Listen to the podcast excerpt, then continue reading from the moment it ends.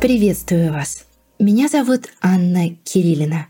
Я современная художница, работаю с темой веры и религии. В своей работе под названием «Господи. Голосовые обработанные сообщения праведных основ, дарующих истину» я формулирую гипотезу о том, что род — это храм человека, а истина, которую многие из нас ищут, находится в этом самом храме, наполненном тишиной. Работа представляет из себя деревянный объект черного цвета, силуэтом напоминающий иконостас с пятью рядами белых керамических пластин на нем.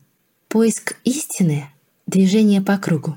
Она начинается внутри человека, переходит во внешний мир и возвращается обратно к духовным глубинам личности. Предположим, что истина — это источник зарождения нашей веры — Вера обитает в одной из частей физического тела человека, но где именно? Андрей Белый в поэме «Гласолалии» пишет об области начала макрокосма так.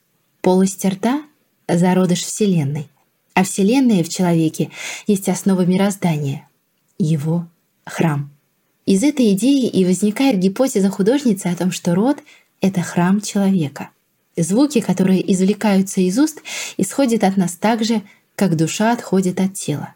Рот представляется нам собором звуков и пауз, а голосовая щель превращается в царские врата храмового иконостаса, место появления и исчезновения голоса.